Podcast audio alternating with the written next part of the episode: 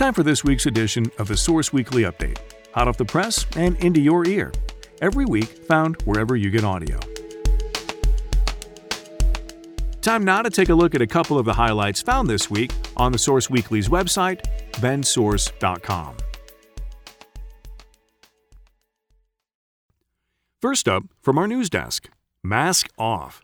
Governor Kate Brown announces lifting of mask mandates for vaccinated people in certain settings but schools, public transportation, and healthcare among the places mandates remain in place. By Jack Harvel. The more than year long mandate requiring masks in public places in Oregon will soon be lifted for vaccinated people, in accordance with new Centers for Disease Control and Prevention guidance. Starting today, Oregon will be following this guidance, which only applies to fully vaccinated individuals, Governor Kate Brown said in a statement May 13th. That means Oregonians who are fully vaccinated no longer need to wear masks or social distance in most public spaces. The new guidelines are another sign that the pandemic is coming closer to an end, Brown said. Still, there will be several exceptions for the lifting of the mandate. Masks are still required in public transportation, hospitals, healthcare clinics, correctional facilities, and long term care facilities.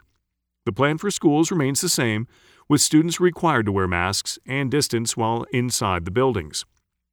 Locally, a statement from St. Charles Health System stated there would be no change to current policies for its healthcare facilities.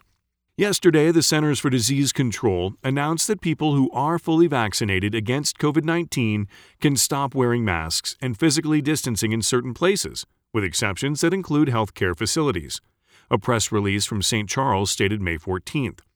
This means there will be no changes to St. Charles Health System's current policies that require masking and distancing in our hospitals, clinics, and other sites.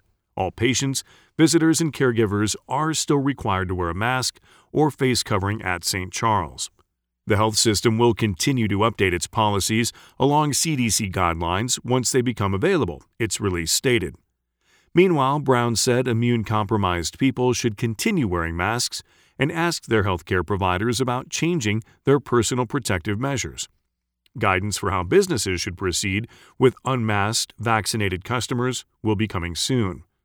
In the coming days, the Oregon Health Authority will be providing updated guidance for businesses, employers, and others to allow the option of lifting mask and physical distancing requirements after verifying vaccination status. Some businesses may prefer to simply continue operating under the current guidance for now rather than worrying about verifying vaccination status, Brown said. Oregonians now have a choice of how to protect themselves and others from COVID 19 either get vaccinated or continue wearing a mask and following physical distancing requirements. So far, Oregon has fully vaccinated just under 40% of its total population. Earlier statements from the governor said that 70% vaccination rate among people aged 16 and over would allow the state to ditch most restrictions. And finally, sick as a dog. With Central Oregon lacking 24 hour emergency veterinary services, veterinarians are stepping up to treat patients. By Jack Harvel. On May 1st, Bend Veterinary Specialty and Emergency Clinic cut back its hours in response to a staffing shortage, leaving Central Oregon without a 24 hour emergency veterinary clinic. The new hours are 2 p.m. to midnight on weekdays and 8 a.m. to midnight on weekends. Without this critical service, some vets are stepping up and treating patients when an emergency arises.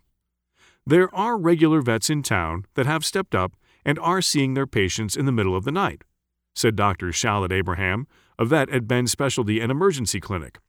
There are several practices in town that are doing on call emergencies in the night until we're able to step back up and hire and have full 24 7 service again. Without an emergency room, Abraham said pet owners should establish a relationship with a veterinarian in town and discuss options for emergency care. The clinic isn't cutting hours permanently, but for now the change is indefinite. That is our ultimate goal, and our ultimate hope is to get back to 24 7 service.